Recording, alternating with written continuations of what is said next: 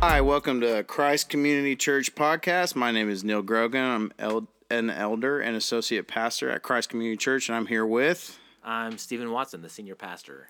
Stephen. We're here today, ready to get rolling and discuss the value of the pulpit. What does that mean? All right, so we we at Christ Community Church say we have three different values. One is a pulpit, one is a table, one is a square. And our last two episodes, because this is our third episode, congratulations, Neal. We have done three. Three strikes, and uh, we're done after this. Yeah, forever.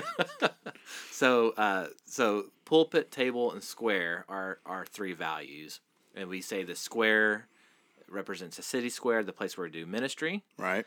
Uh, the table is the idea of community and smaller groups within that.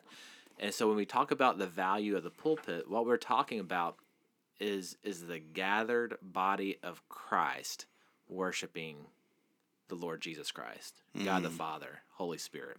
It's that worship service is, is how we define the pulpit.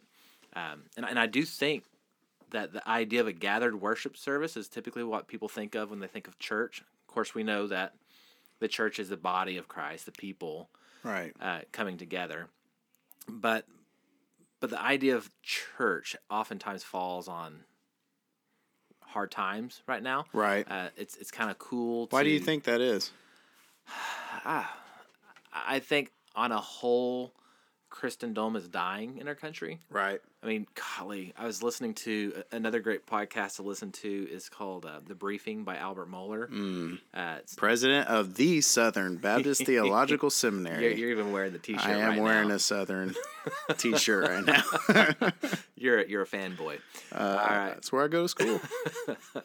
but uh, he uh, he's a president of Southern Seminary, and he he does daily news and reports from a Christian worldview. And he just covered the Democratic town hall they had the other day, Yeah. and essentially laid out a case just from that town hall how religion, especially evangelical faith, right. uh, is becoming more and more marginalized in Mm. our country. So I think I think there's a good reason why we're seeing a a a push back against the idea of church, that push back against religion, because back in Christendom, when we were predominant in society, uh, people got value from church even if they weren't Christians. Right. It was a social aspect It was to a it social as well, right? aspect. It was connecting in the community. Right. It was l- learning people and getting to know people. Church and- is what you just did, yeah, and, even so if you didn't believe. I think that's dying away, and so there is a uh, what do you call it? Deconversion stories. Mhm. Those are becoming really popular right Right. now. Uh, different, and they're always sad. You know, Right. we yeah, it's they're painful to hear and to watch. Um, but the church has kind of fallen on hard times. Uh, but I think for us at Christ Community Church, we say no, man. We, we love Christ, we love our community, and we actually love The church. church, Mm. the church. We loved we love the gathered body. We love worshiping together on Sunday. We love singing the songs. We love hearing sermons. Mm. Uh, we value it. And Mm. so that's why we say one of our values is the pulpit. Uh, and the idea of the pulpit is, is kind of from a reformed tradition. Right. It used to be uh, when when we were all underneath the Catholic umbrella that the center of worship was the, The mass, Eucharist. the Eucharist. Uh, but with the Reformation, we said, well, no. What what is the center of of the worship is actually the Word of God. Mm.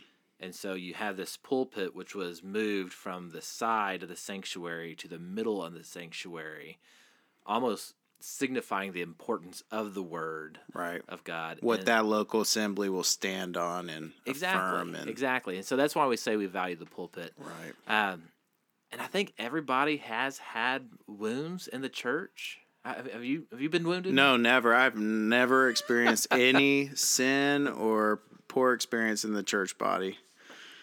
No, of of course that's a, you know, I'm being facetious here, but um, man, the the reality is, man, church is made up of sinners who are in need of grace, and who, man, through the washing of God's word, through the singing of of hymns and songs um, and praising and prayer.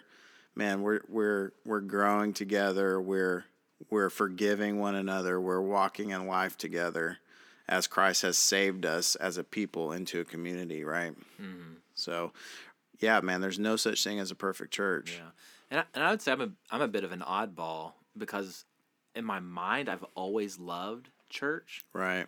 I mean, there there I I didn't like getting spanked in the middle of church. I didn't like. Oh, you went to one of those. I went to one of those. You put the fun in fundamentalism.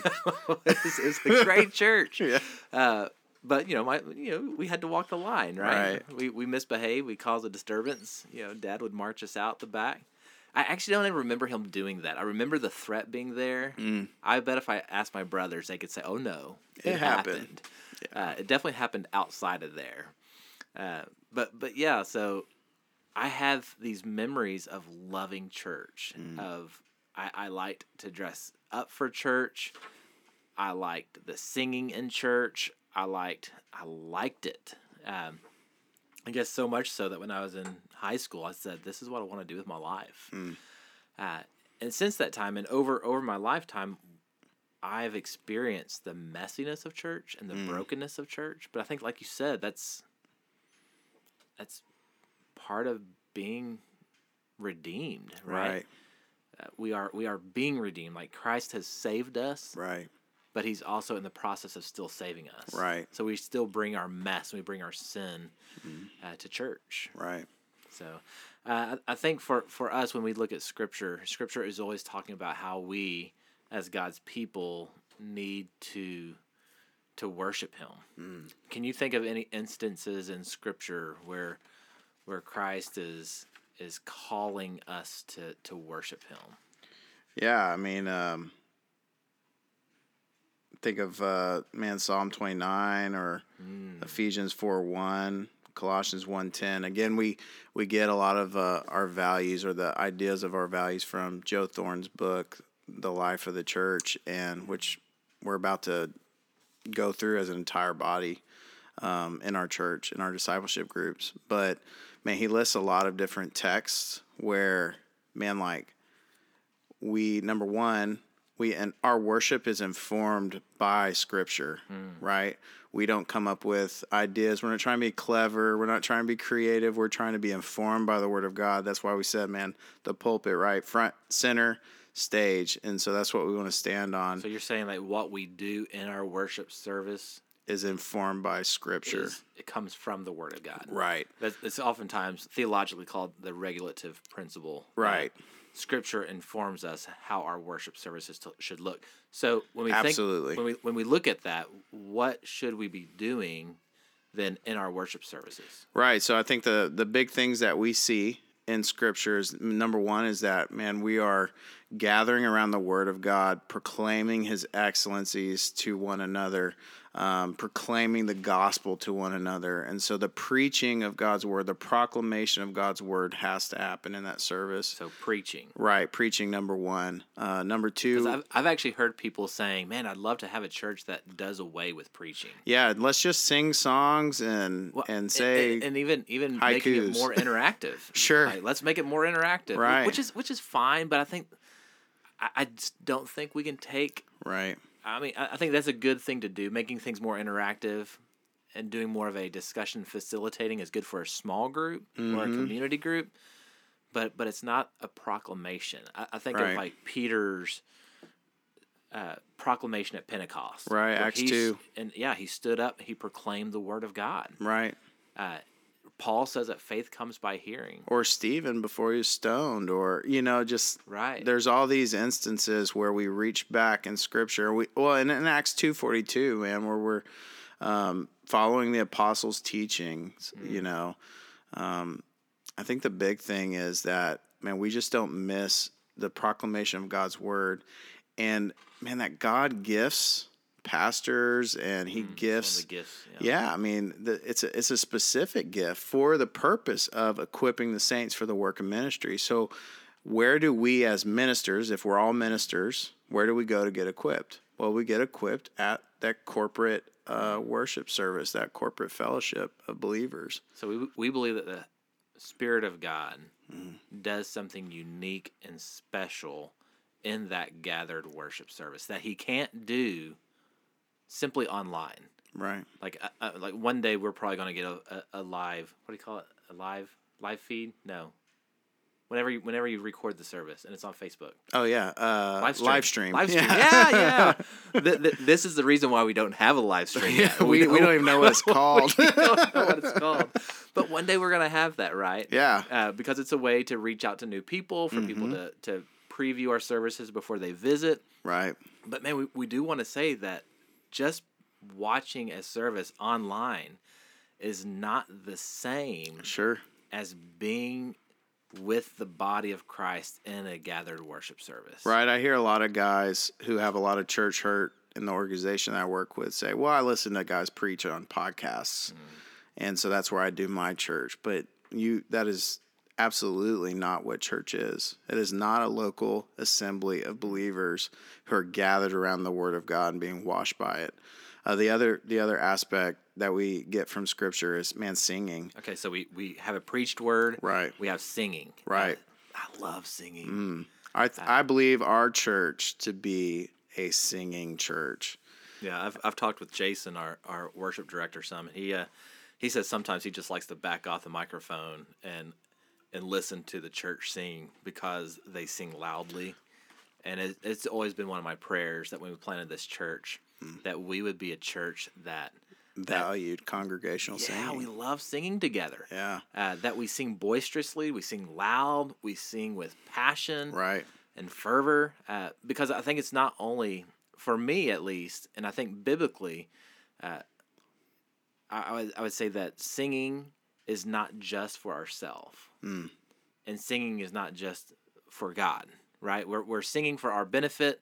We're we're giving worth to God. Right. Which is worship, right? Which is what worship means. that we- Worthship. That we, are. That we are. It's old English to ascribe worth and honor. right. Uh, but I think also that that singing is for each other. Mm.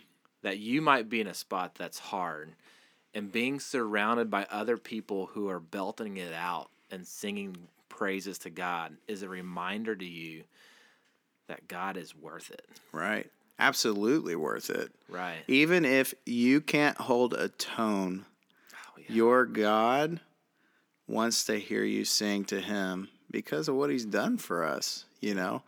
Man, he is worthy of our worship just based on his character alone, you know, mm-hmm. this big sovereign God who's good and just and holy and righteous and and wonderful, you know, that man we can stand back and just and just sing praises to him.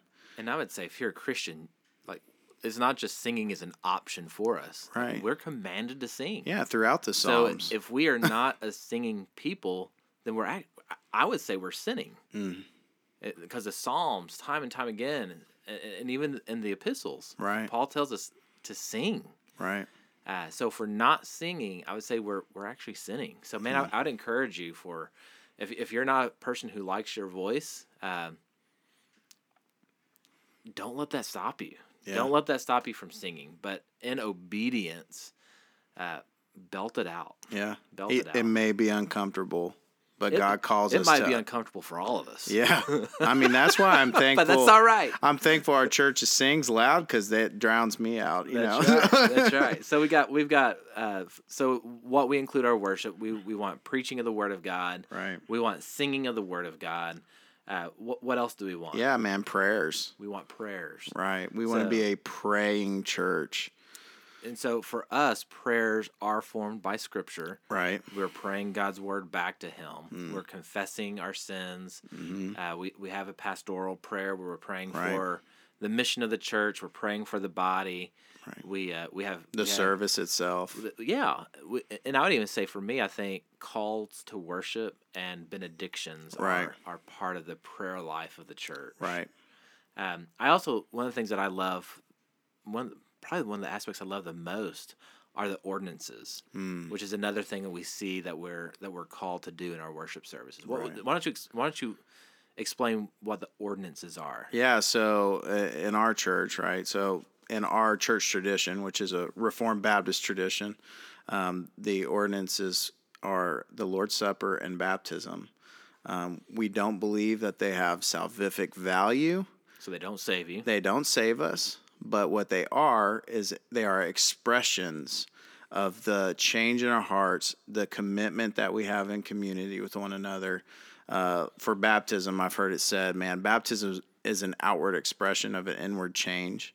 Um, so, in for us, right, we value and and walk in obedience in baptism, which is man citizenship into the kingdom, into the church itself.